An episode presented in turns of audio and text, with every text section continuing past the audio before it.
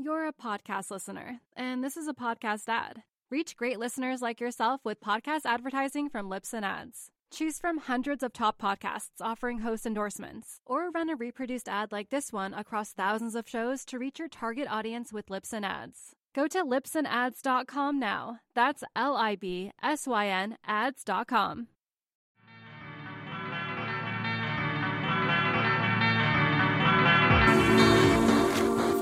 Hey, what's up there, podcast listeners?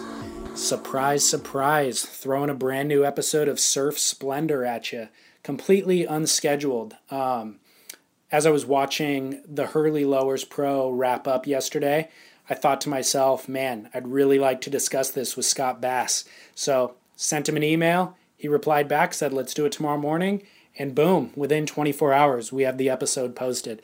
So, um, for those of you who don't know, Scott Bass has his own podcast called Down the Line.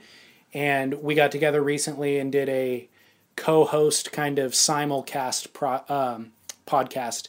And it was very well received. We're planning to do more in the future, probably at least once a month.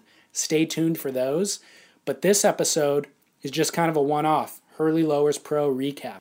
So, um, if you if you're new to our show surf splendor you can find past episodes on itunes and stitcher and also on our website. Everything is archived for free. It's surfsplendorpodcast.com and then we always continue the conversation on social media at surf splendor. So find us there chime in give us your feedback and your show ideas. And um, other than that we'll be bringing you episodes every other monday and throwing bonus episodes at you in between like this so, without further ado, here's today's show. Thanks.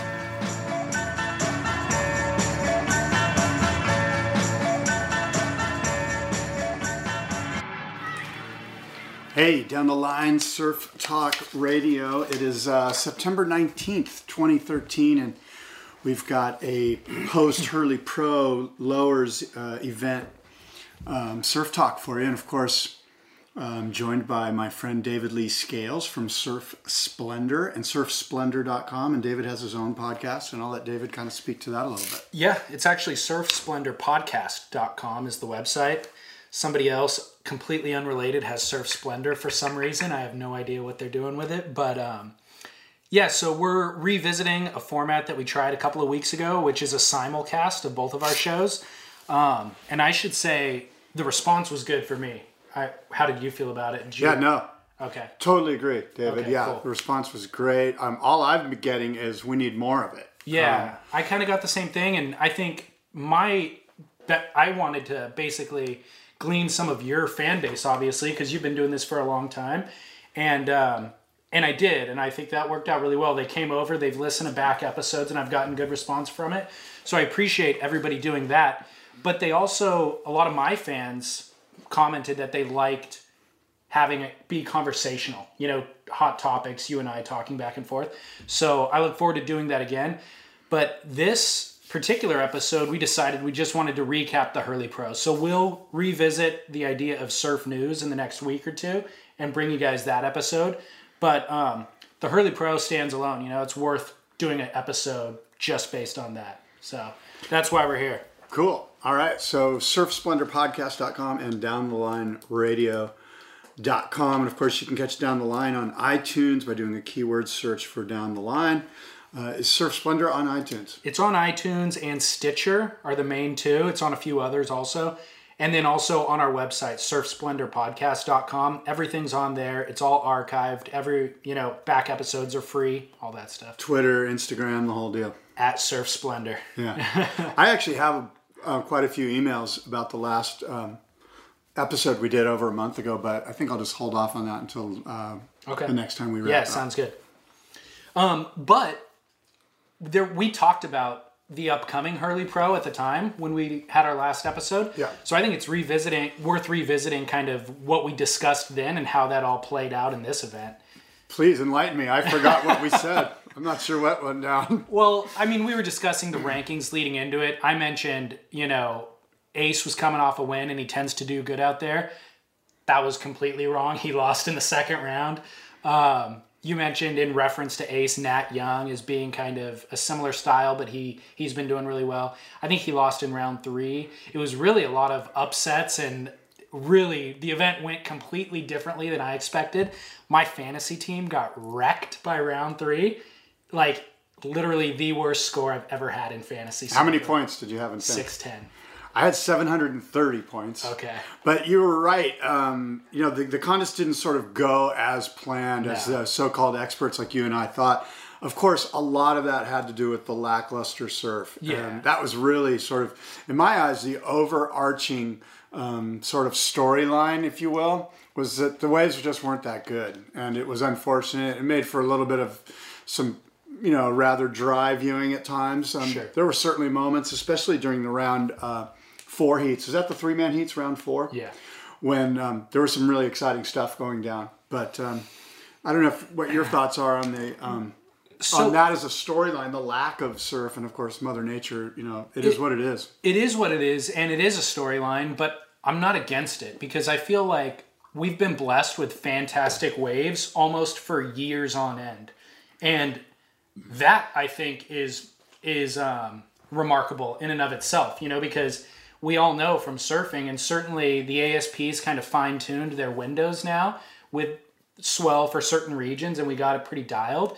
But even still, it is Mother Nature, and you're going to get stuck with dry spells, you know. And in California, we literally had two months worth of dry spell leading up to this event, and so um, had the event been planned during that time, it would have been even worse. So Yeah, you're right, and and in many ways, the lack of surf and the results that followed sort of make for an exciting three events to come because it Yeah. really kind of jumbled up the ratings and where we're at. And I was, I got to say, I was glad to see that if Kelly Slater went down. And Joel went down, and Mick then went down. That was a good thing that all three of sort of the main players went down. It, it would have been unfortunate for the Waves to have had um, sort of an impact on the World Tour. That's for sure. Um, but I don't know how much we can blame Kelly Slater's loss and even Joel's loss on the waves themselves, because of course the guys they're competing against were met with that same, you know, stumble or that same speed bump. Good point. So, but I agree that I'm glad that they all faltered, so it continues to make the race tight. I think it speaks to Kelly Slater's mythical kind of aura that cards always fall in his favor. Even when he, you know, loses in round three, the other guys seem to falter on the opportunity and don't capitalize. And we've seen that happen time and time again. And uh, I mean, I was for sure like when he lost round three, I'm like, oh man, guy shot himself in the foot. World title race is blown open now, and then it just you know back Yeah. the cards back are in, are back in his hand again.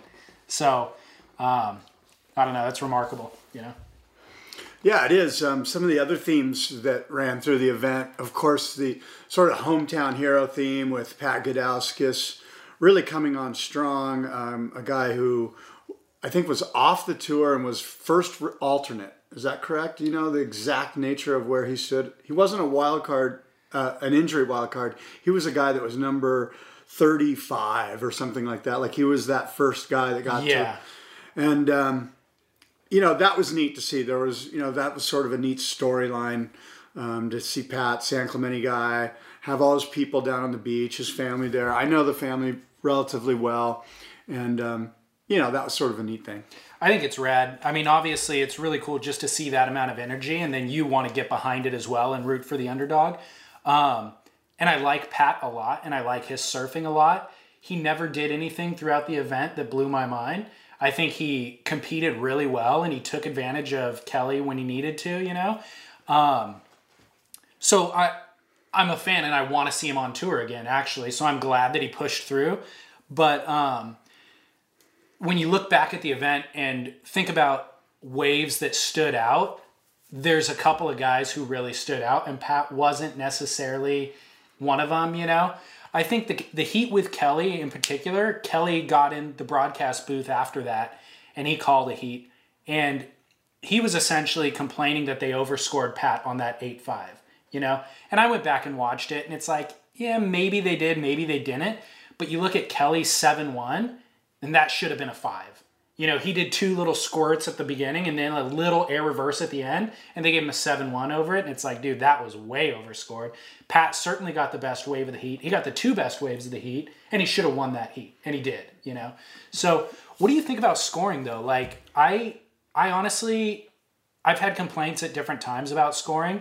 I think by and large, the people who made it through their heats should have made it through their heats. And in that, to that point, scoring was fine. But if you get on Twitter or read comment boards or whatever, people are really critical of the scoring. Did you have an opinion about that? Um, I do, but let, let me back up and say Yeah, yeah, this. yeah, sure. I, um, I, I, Pat Gudauskas is a friend of mine. I've gone on surf trips with Pat Gudauskas. He's a great guy. Uh, I, I will say on record that I don't necessarily um, think that Pat should be on tour. I don't think he shouldn't be on tour, but he's not like must watch TV Hmm. for me. He's just um, sort of that bottom tier that we talked about last time. Right. That's like, okay, yeah, um, really, I got to hold on. Pat Gudauskas is in the heat. Let me stop everything. Right. That's not how it is. And again, I like Pat. He's a great surfer, super good guy, very optimistic. This isn't, um, I'm not condemning Pat as a person. I'm just saying that I'm not convinced that he's at that top level, you know, the top five guys. And, and I think that most people would agree with that. Um, regarding the scoring, it's what makes, it's one of the things that makes pro surfing so much fun is that there is this subjective sort of level. Um, and it allows for us to be armchair quarterbacks and it allows for us to go, are you kidding me? Are you, you know, but by and large, I think that they get it right. Certainly you can nitpick and, you know, pull certain heats out and go, you know what, maybe not. But um, I'd, I'd say, again, by and large, that the judges do a, a pretty damn good job. And I didn't see anything that was glaring. The final heat, I will say the final heat, um, I thought perhaps uh, Taj might have been overscored a little bit. Do you think he deserved to win the heat? I thought it was really, really close. Really? I thought it was pretty damn close. The one big left that he got early was really spectacular and just really good flow. And, you know, he was dry. Everything was just, there was no like transitional check turns. It was just all real positive and moving Right. forward.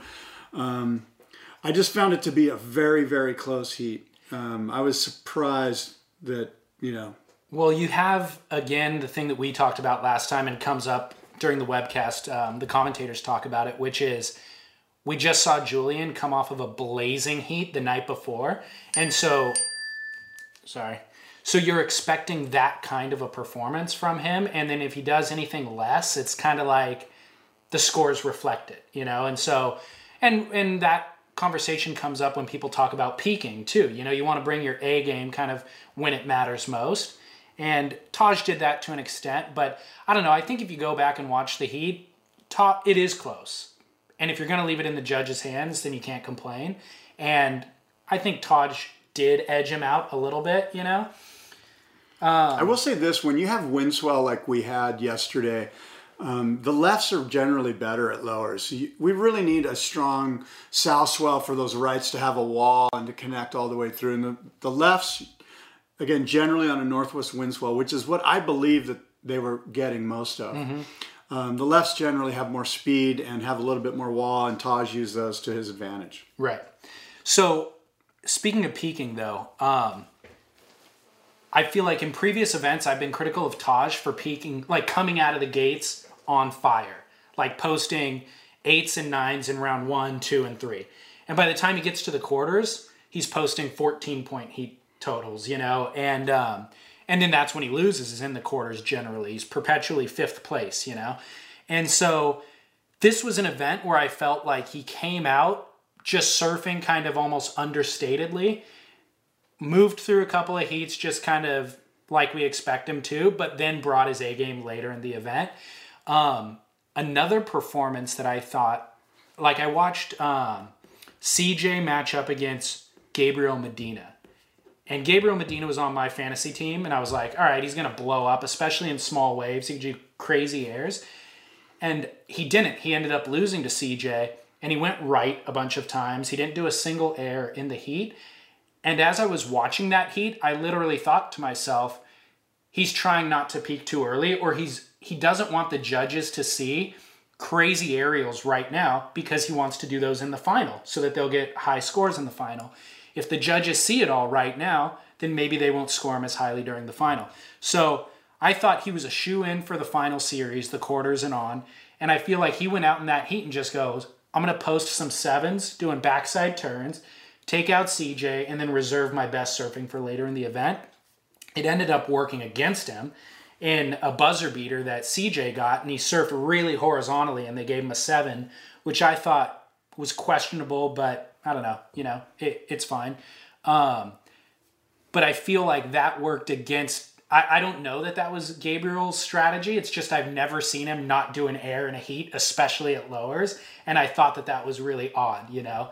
So, um, I don't know. Well, that's some great insight. I, I, I did not see that heat, um, but that certainly is interesting insight, David, for sure. You know, do some of these guys hold back, understanding that, hey, I really need to kind of have my last flare up during the last heat and I think that's probably the case. Uh, I can't speak for what happened as as as you mentioned. So, um, you know, one of the things um, one of the things that I find interesting about Taj is that this win seems to be. Um, I've always Taj has said on record that he doesn't care about being a world champion, and he sort of said it in um, you know when somebody was hounding him about, hey, you know, are, is it your time? You know, you know, Joel's won, Mick's won. You were you're pegged to win. Are you going to win? And Taj has always been sort of like that video guy. And again, he said on the record that he doesn't care about world championships. Now, I'm sure that's not how he really felt. Maybe yeah. somebody caught him at a weird time, but I certainly sense that um, fifth, he's happy with fifth place. And um, I'm wondering if you think that Taj Burrow has a true um, world champion uh, moxie and has that kind of mental getup. We know he has game. His video segments prove it. His videos prove it. Yeah. Great free surfer. Great surfer. Great person. I've interviewed him. I'm not again. I'm not here to bag on Taj, but I'm wondering, mentally, do you think that he has what it takes to be a world champion? Uh, probably not. And I don't know what it takes to be a world champion, obviously, and I don't. But uh, and I'm not like a competitor by nature, but just from watching the sport and watching sports in general, um, talent only takes you so far, you know? And from that point on, it's all about drive. And it doesn't matter what sport you're in. I think that if you don't have killer instinct, you're not going to lead the ratings and you're not going to um, be able to push past guys like Mick who is cutthroat. You know, Mick or or Kelly would be the best example, obviously. Um, I don't think Taj has that killer instinct, and I think that his skill alone has kept him in that fifth place spot. I guess there's an element of luck always involved, and if the cards fell in the right place, that he could ultimately win a world title.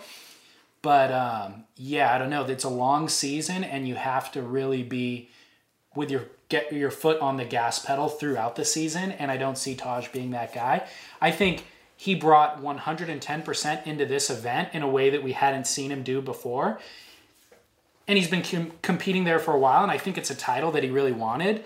And, you know, I read in a lot of the stuff yesterday that he showed up for the event a month in advance. He got 18 brand new boards from Mayhem.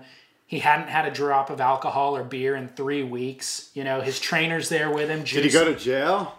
That's like one of those things where it's like, yeah, he didn't go to jail. Well, no kidding. You're not supposed to go to jail, and you really shouldn't be drinking alcohol if you're a professional athlete. But, yeah. yeah, no, but but that's still it's a different a different tactic for him. You know, yeah, yeah. and so I think that that showed in his uh, performance and. Uh, and so I like that about I like that. I wanted Taj to win. You know, it's like he wasn't. I didn't pick him on my fantasy team, and I I wouldn't have. Uh, I have other guys I would like to have seen win, but the fact that he won, I'm happy about it.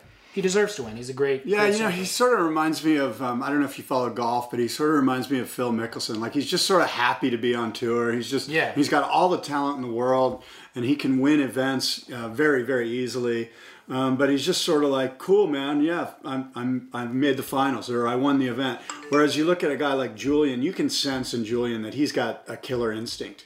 And all the great surfers do, the great competitive surfers, the Rabbit Bartholomews, the Mick Fannings, the Kelly Slaters, these guys, and I, I even question Parko. He's just so talented Yeah, that he yeah. has to win. Um, but I just don't think that Taj has that that killer instinct that it takes to be a, a world champion. I got a question for you. Um, I want to. I'm curious about coaching. You know, the the whole coaching thing really intrigues me a lot.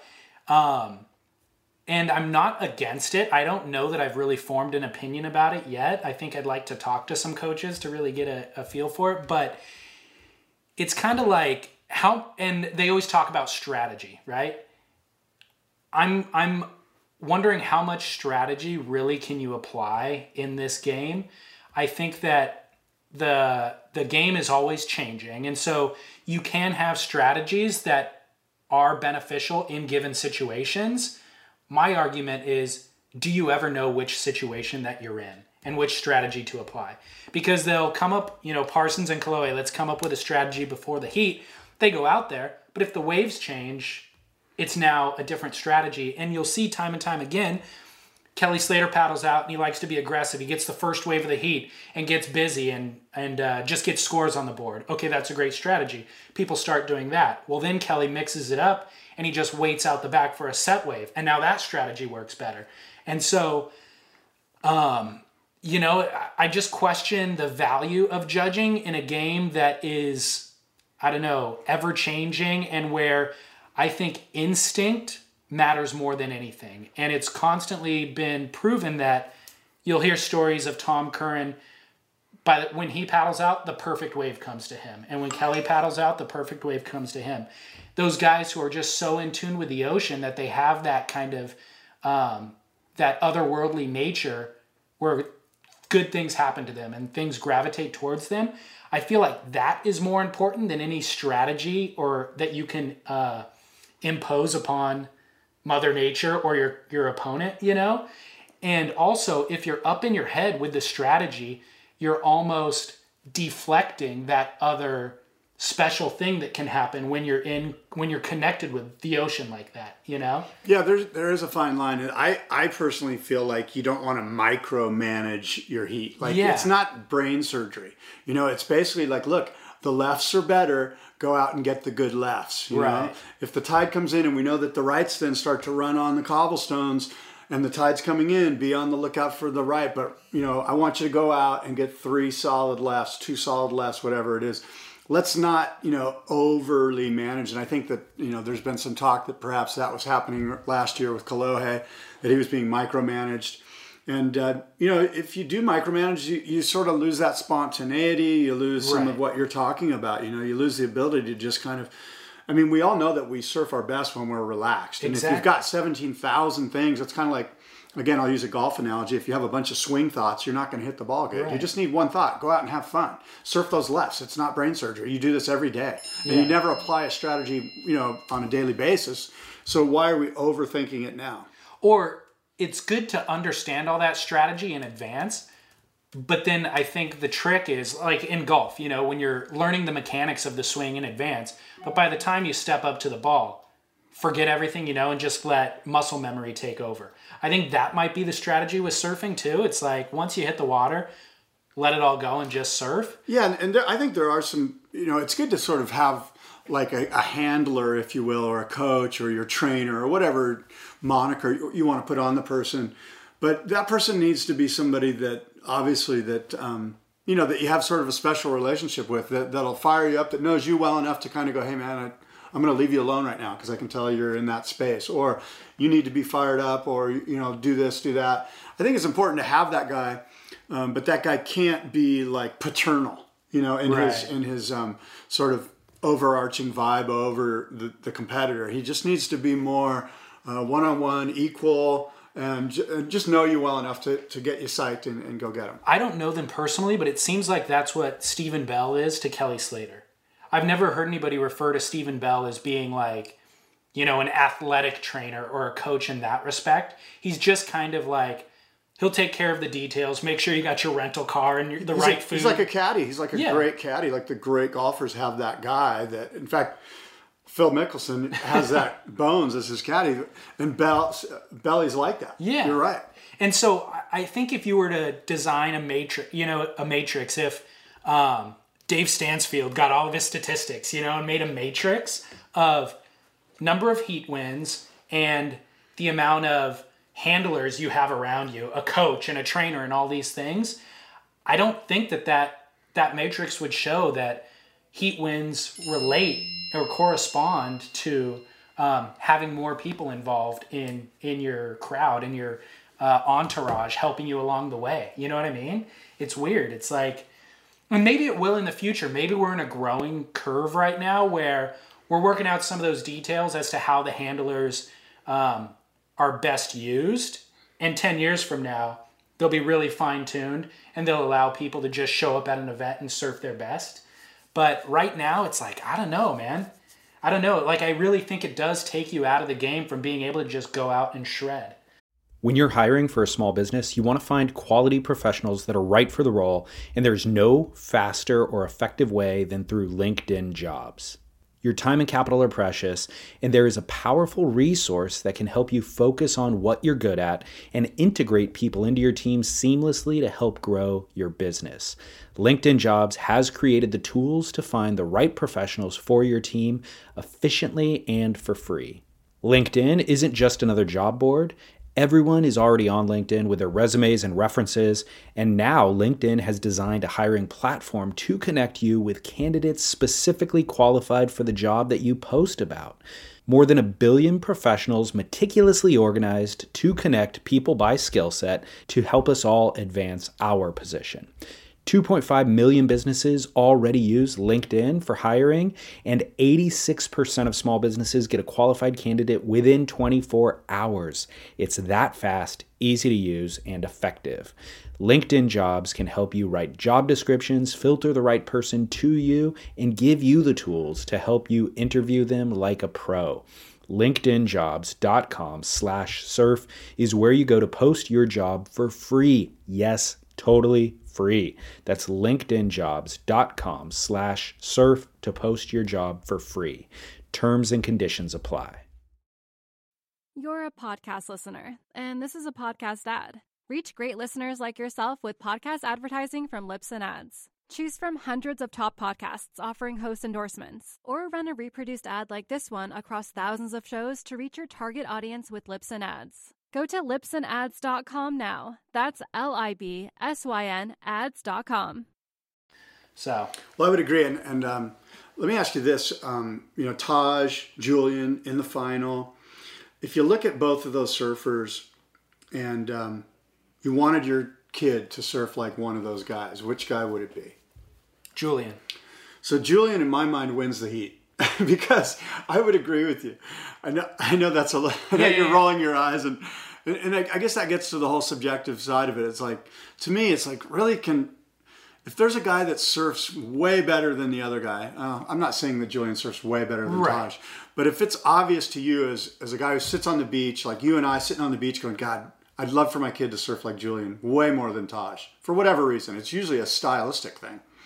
Um, you know, to me, that's that says a lot. You know, I, and I don't know exactly what point I'm trying to make, other than, you know, we all want our kid to surf like Kelly, or Julian, yeah. and there's some guys like I don't want my kid necessarily to surf like Pat Gudauskas. Well, it's kind of a loaded question because who do I want my kid to surf like is a different question than who should win this contest but he's already won. I mean, you're right. I mean, it's it's sort of a. I'm, t- I'm taking us down a silly road, but yeah, I just yeah, want to make the point that the subjective nature of surfing is such that you know when we um, when we look at these two guys and we can ask ourselves, well, which guy would you rather surf like? Which that's basically you're saying which guy's the better surfer in your mind. Well, if you look back at the event and say who were the best surfers of the event, I think almost unequivocally everybody would say Julian was the best surfer of the event.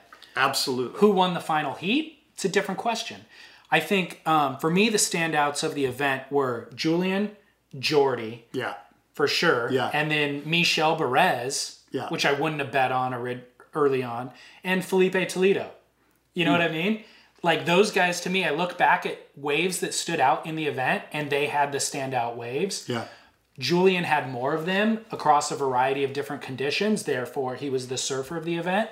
But um, Well, that's an interesting four. That you, I mean, that makes tons of sense. Jordy and Julian, for sure, in my eyes, Yeah. were just sort of um, heads above everybody else for whatever reason. They looked lighter. They looked, you know, there was a term that they were using. The broadcasters, I think it was spark, right? Was it- Right, right.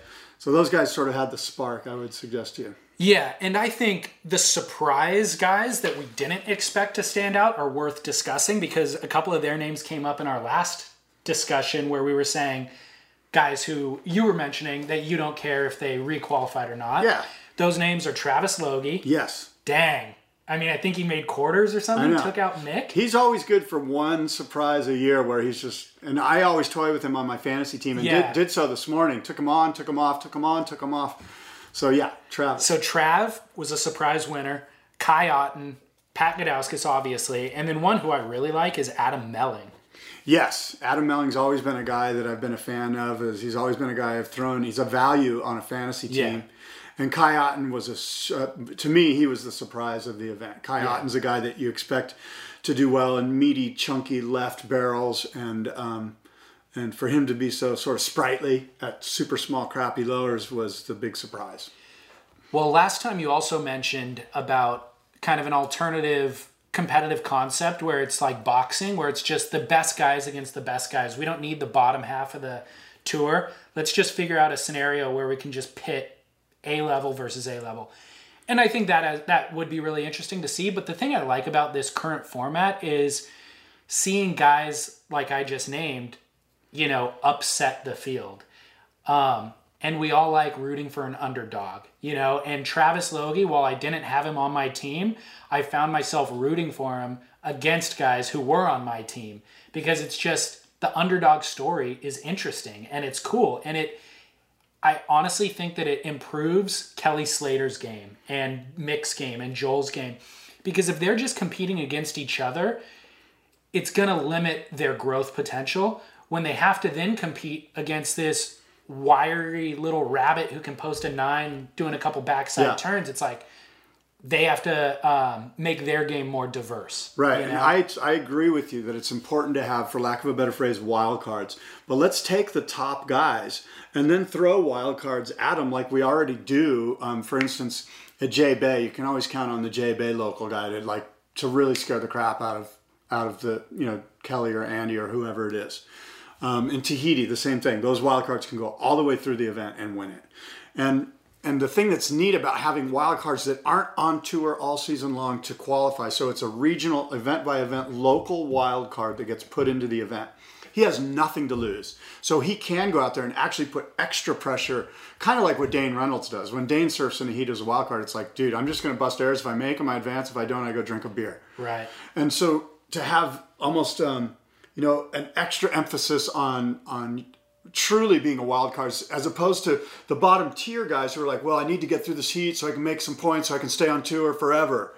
You know, so if we eliminate that and Yeah. include like truly wild cards, that this is your chance, dude. Go out and you better light it up. You know, Yeah, yeah, yeah. it's sort of exciting. It's super exciting. I think the problem or the potential problem with that scenario is that competing is an animal all its own. And so for that wild card who doesn't have a uh, history of competing, they put on a jersey and they go out and they can't perform. You know? I, I, I would I think maybe you know there's a lot to be said. I think you, what you're saying is correct. However, I would suggest to you that um, some of the other events have proven that not to be the case. Sure. Like like the guys that are going to be the wild cards are going to have a, a, a history of amateur surfing and competition. They're going to have a history of being on the ASP Pro Junior. They're not going to just be like you know truly like the local guy that rips that never Right, surfs in a contest. They're going to be guys that have got some competitive chops. Yeah, that's true. Um, speaking of, of wild cards, Dane Reynolds losing in round two. How'd you feel about that? I could care less, or I could not care less. I guess is the I'm right glad way. you corrected that. That's Yeah. one of my pet peeves. I know dude. my wife corrects me on that. All that. I could not care less. There's none less that I could care. Um, you know, Dane Reynolds. Um, he just. He's one of those guys that if he doesn't care, I don't care. You know. Yeah. Could he be the best surfer in the world? Maybe. Is he the best surfer in the world? Probably. I love watching him. I think he's got the best style. I think he's great. I just wish that um, he didn't have the mental attitude that he has about it because he's a guy that he's that guy that was given everything and then just kind of went whatever. I don't care. It doesn't mean that much to me. Yeah. And you know, some people say, "Hey, more power to you," and and I'm kind of like that too. But if that's the case, then leave. Right. Beat and it. Don't take the wild card. Yeah, just and don't even like you know just Yeah. don't be a pro surfer if you don't give a shit about it. I um I like that when he when he does well, he does really well, and we all love that. And then when he does poorly, he does really really poorly. You know, it's like it's either first place or last place. It's either posting eights and nines or twos and threes, and Yeah. that's funny to me. Yeah, I, it I- I like the comedy. It is. It, it, you're right, and I shouldn't get too caught up. in No, it. but I, you're- I- you're I just, you know, the thing is, is that I'm a fan, and I know he's got so much potential, and I'm his biggest fan. I- I just think, from a free surfing standpoint, especially, he's just, he's just incredible, and it just, you know, it's like I said, it just kind of bums me out that sometimes he's there, sometimes he's not, and he's kind of like laissez-faire, whatever, and. Um, I don't know. It's was- just frustrating. He's believe me, he's always on my fantasy team. When he, I- I'll put him for a buck fifty or you know I actually a million five. He's worth it every time. I didn't put him on my team and instead put Mitch Crews for the same price. well, Yeah, I know Mitch Crews actually does some damage. So Mitch Crews on the QS has been on fire this year, and he's wiry. And I'm like, the waves are going to be small, dude. He's going to bring it. What, And I happened, what thought- happened to Mitch Crews? Yeah, he lost in the second round, of course.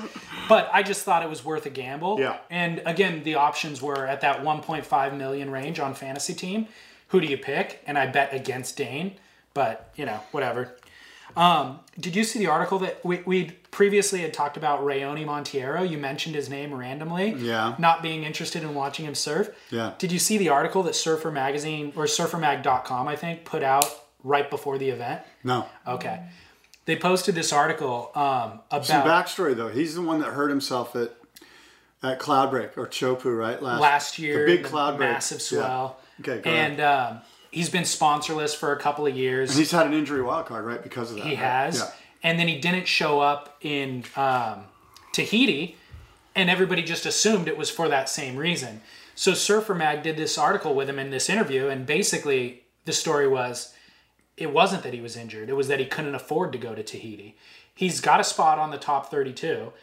He's a professional surfer on the elite tour, but he can't afford to travel. He doesn't have a sponsor, and um, and so I guess he called Hurley about this event, and they were able to come up with some money and help him out. And I guess his dad helped him out a little bit to buy him the plane ticket, rental car, and accommodation. Uh, just to come and compete in this event, and they gave the numbers, and it was like, look, if you get last place, you make about eight thousand bucks. After taxes, it's about six thousand bucks it's enough for the trip, but to be away from home and to be, you know, you could be working at home potentially. And so it's not really enough money to pay for your family and all that sort of thing. And it was a really uh, endearing article. And, and uh, I came out of that article with a newfound sympathy for him. But he still lost in round two in this event and almost looked like he didn't deserve to be there, you know? so, um, but I thought the article was really interesting and a lot of the, uh, the pros were talking about it.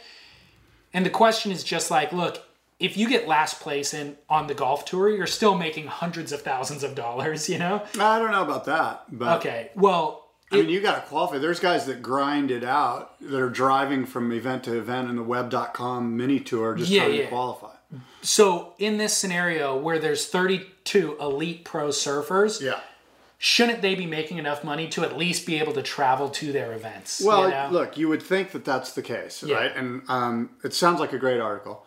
Uh, but to your point, you know, the market will bear what the market will bear. exactly, yeah. And if, if if we can't afford it, then maybe you know that speaks a lot to the state of the industry right now. It says more about the state of the industry than it does about Raoni and his abilities. We know he's a great surfer.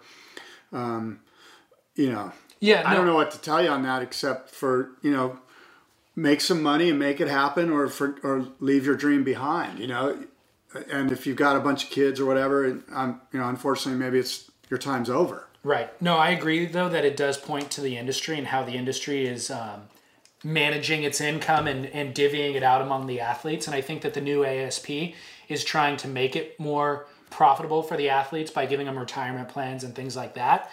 So I think that that's good, but the article did bring up a lot of that. I think you you hit it on the head with that, and I think that is interesting for sure. I mean, I, I don't know if I necessarily, uh, you know, I have way more empathy for like the struggling, you know, army sergeant that's you know just trying to get by. Yeah. Than than Ray. Struggling teachers. Yeah, there's a lot more, Yeah. you know, struggling coal miner guy, whatever. I, you know, it's hard to have a lot of sympathy for a guy who's complaining that he can't get the funds together to be on tour.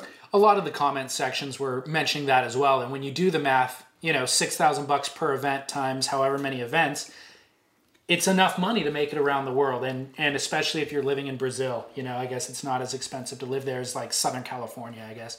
But um, but yeah, I agree with you. The market will bear what the market will bear. You know, it's like I don't expect him to get any handouts from anybody. I think that you know, if you're selling board shorts for companies, they will they will pay you to do it. And, there, and there's only a few guys that are selling board shorts for companies, but you know, on sort of a bigger um, thirty thousand foot level, you know, you're right. The ASP needs and is actively pursuing non-endemic companies to come under to you know bring some dollars to to the tour. Uh, You know, Vans and Billabong and Quiksilver and Hurley can only do so much. And by the way, they do a lot. They do a lot sure. more than people think. And anyone that sort of poo-poos what they're doing doesn't realize that they- they're putting back. Sure, they're getting, you know, they're, they're getting back as well. Um, but, you know, they can only do so much.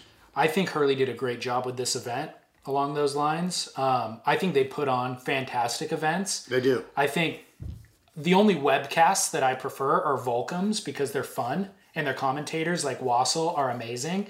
Um, but Hurley does a great job for the athletes and for the fans as well. Yeah, I, you know, you you can't go wrong when you have a company that's run by a lifelong surfer, and that's Bob Hurley, and he they always do. I've had the pleasure of being involved with the U.S. Open with the Hurley clan, and it was awesome, and they go all out. I mean, they take care. How many times have we seen him go? You know what? I'm doubling the prize purse. You know, like, Unbelievable, you know, I mean, he, he's a giver. And, and it flows through his organization to um, Pat O'Connell and Evan Slater and um, Machado and all the guys. They they all know, Hurley is is top notch. I agree. They're doing a fantastic job. Let's talk real quick about the webcast itself and the commentators. Um, what's the deal on day one of the webcast? There's a bunch of glitches and it wasn't working for the first half of the day. Did you experience that? No, I was busy. What, what what I for whatever reason I had to work. Technical difficulties on the webcast. Oh yeah. You're watching, leading up. It's like 7:30 call time. Event starts at eight o'clock. Tune in at eight o'clock. Webcast doesn't work, and it's hmm. down for the first half of the day. I, I think that we should be beyond that at this point. You know, I just can't believe that that happens, and we're we're that invested in it, and then it just simply doesn't work. I don't know who's responsible for that or what the technical difficulties were, but that I think is unacceptable. Yeah, I, I would agree with you. I, I'm not sure what the deal is. Um, you know, part of me wants to say, look, at logistically, you know, they got to run a T1 line all the way out to the cobblestone point there, and it's real easy for you know a vehicle to run over a wire and unplug this and unplug that. It's it's not quite as uh, the infrastructure that say is right there at Huntington Beach or some other venues. Um, so, but you're right. You would think they tested it and they had contingency Yeah. plans, and when something did go down, they had it set up so they'd be right back up within five minutes or whatnot. And um, that's an unfortunate situation. And I'm sure it's one that um, those guys and Paul Speaker at the ASP, you know, don't want to see uh, ever again. Yeah, I'm sure. What do you um, what do you feel about the commentators? Uh, you know, I my general feeling on all the commentators is that it's a really tough gig. It's really hard. You know, they, they've got a ton of time to fill up, especially when the waves are crappy.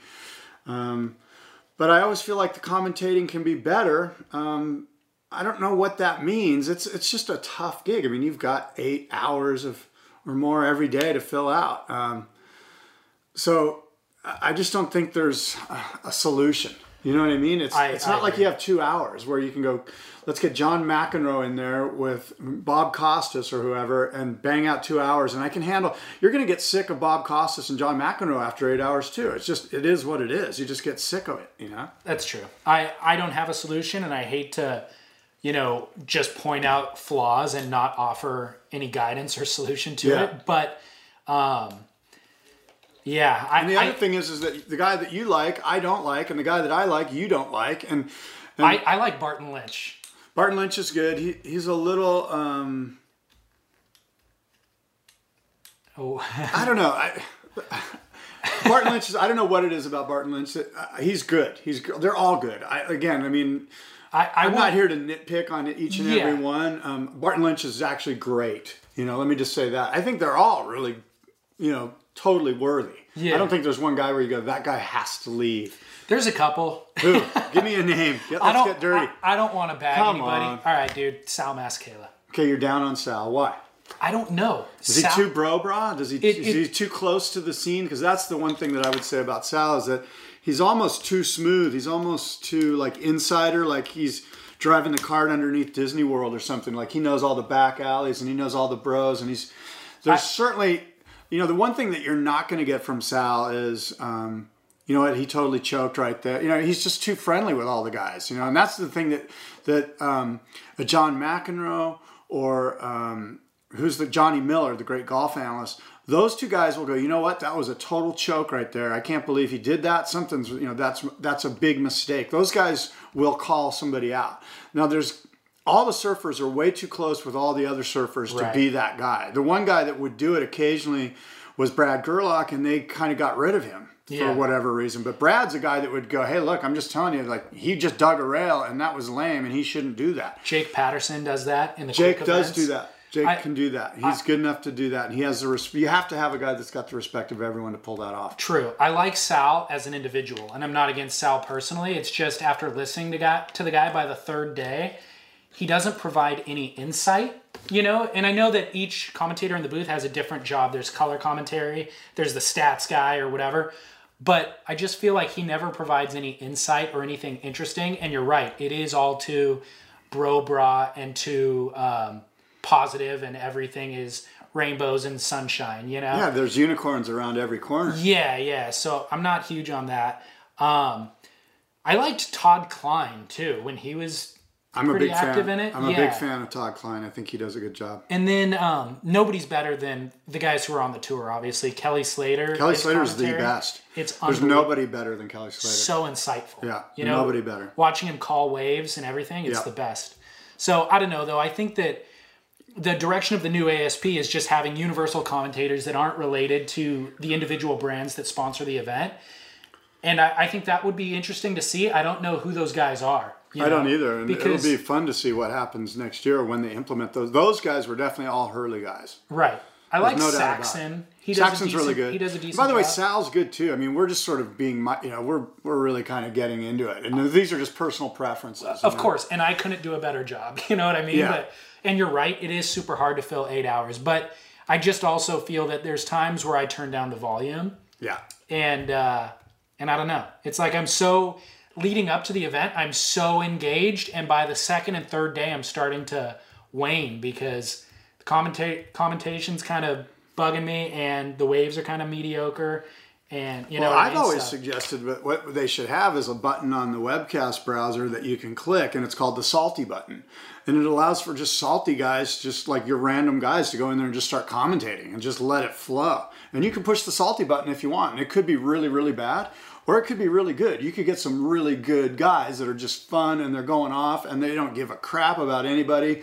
And, you know, they're, and you know what? That's an option, the salty button. That's super funny. I, I could see Volcom implementing that in one of their webcasts. I don't think they, um, and not any of them would, because you know the first thing that would come out of the salty button is you know Volcom's lame, man. Like there would be a lot of anti, you know, it could get ugly, but that's the thing. You know what? It would be entertaining. For sure.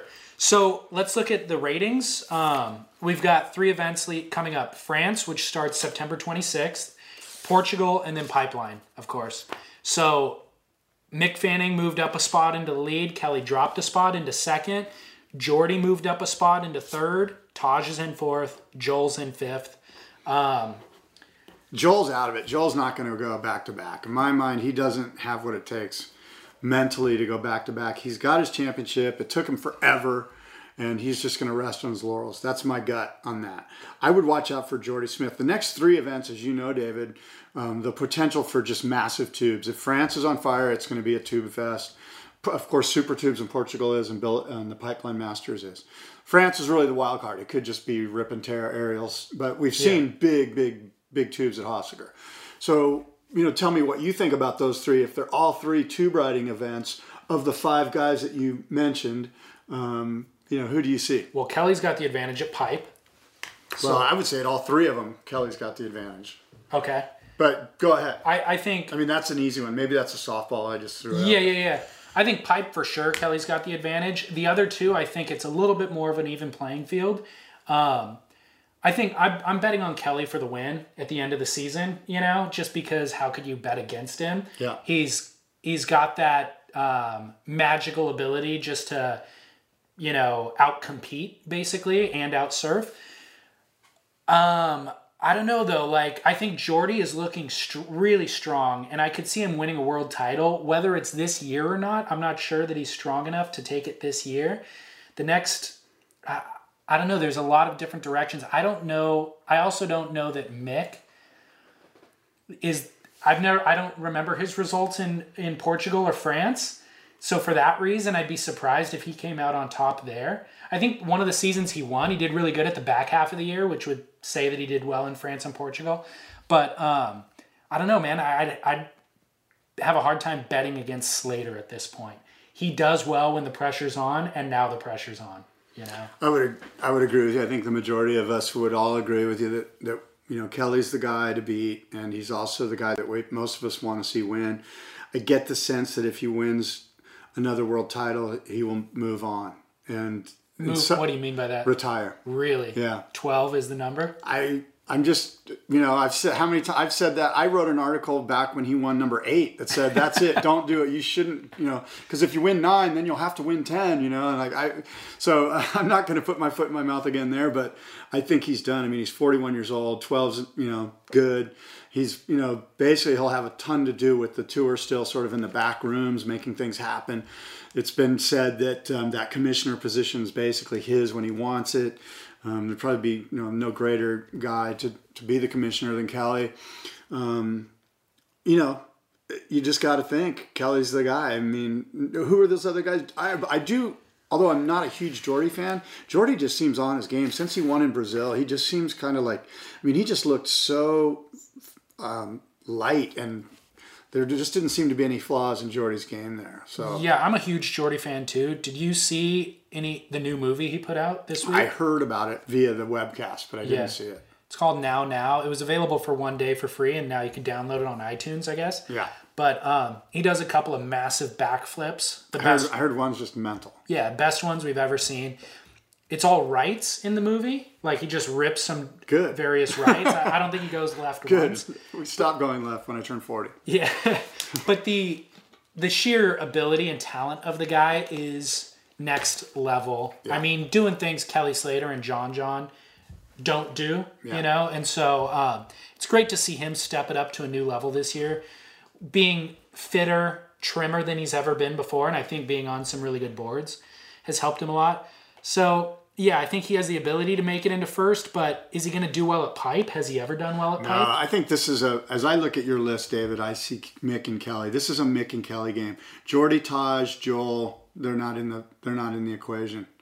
I don't know what Josh mathematically if he can um, if he's in it, but I could see him doing well at all three of those events. Yeah, and he has, right? I mean, Yeah. I know he's done well at pipe, and um, Josh could be a wild card. I just, I don't know, man. Mick Fanning, Kelly Slater, those guys just, when, when you know, I they just look tight. they do, and for this year, I think that's true. I would say let's look for Julian Wilson in the next year or two to to be vying for a world title. I think that he has the ability to do it. I think another thing that happens with judging and just the the media in general is it's hard to go from last place to first place overnight. And what he's done is systematically prove himself time and time again and he's worked his way up. We all we all agree that he deserves to be in the top 10 at this point. And so he's there. And he's going to work his way up the ladder by the end of the year. Maybe he'll be top 5. And so then in the year after that, the next 2 years, maybe he can work from 5 to 1, you know, and prove that he deserves to be there. Cuz he's got the ability, you know. Yeah, for sure. No, I, I would agree with you. Julian's, you know, he's got to be somebody that's on your short list for next year for Yeah. 2014. Interestingly, he was on JS's at, at Lowers. We've previously seen him riding Mayhems, which is the go-to shaper for the break. It was interesting to see him not ride Mayhems. you know? Look, I feel like that there there needs to be more elite shapers uh, and their boards being ridden. You know, the reason that there's a ton of CIs and a ton of mayhems is that those guys have the ability to punch out a bunch of free boards and you know give thousands of boards out to the best guys. Yeah. and um, it's unfortunate. You know, there should be other. There's so many great shapers that that um, should be highlighted. You Yeah. know, like Maurice Cole. It would be great to see some guys riding some Maurice Coles. Taj used to. Yeah, Yeah. and I mean on the level that like all you see is like CI, and I mean who shapes for CI? I don't know, a bunch of guys. yeah, exactly. No Yeah. one knows. Um, you know, I just think that shapers need to be exalted and lifted up. I, I have a really great um, Matt Biolos Mayhem that I love. Yeah. and he's a great shaper and and it makes sense that guys are winning at lowers on his equipment and around the world on his equipment i just think it's better for this for you and i if there's more elite shapers um, being represented by the pro surfers on tour Yeah. there's only like three or four Right. and there's you know thousands of incredible shapers you know Yeah, for in sure. europe in australia in brazil it's just all over the place Right. I think the board Trav Logie was on was a Hayden. hayden shapes yeah, Yeah. hayden cox i think So- yeah So that was cool. that is good i'm glad to see that Cool. Well, So um, France starts the 26th, which is about a week away. I'll be staying up throughout the middle of the night to watch that event. I'll be watching Heats on Demand. I imagine. Yeah. I've got the big boardroom show coming up here, so I'm buried. You know, real quickly too, while it just reminded me talking about heats on demand, one thing that I noticed with judging is how different the scores look when you're watching an event live versus when you go back and watch it on demand. Like if you when you're watching it live and things are unfolding, um, the scoring tends to make sense oftentimes. When you go back and just watch Kelly's best two waves versus Pat Gudauskas' best two waves, it looks very different. You know, when those waves are out of context and a score coming through at the beginning of the heat is often very different than if you had surfed that same wave at the end of the heat. They would have given it a different score.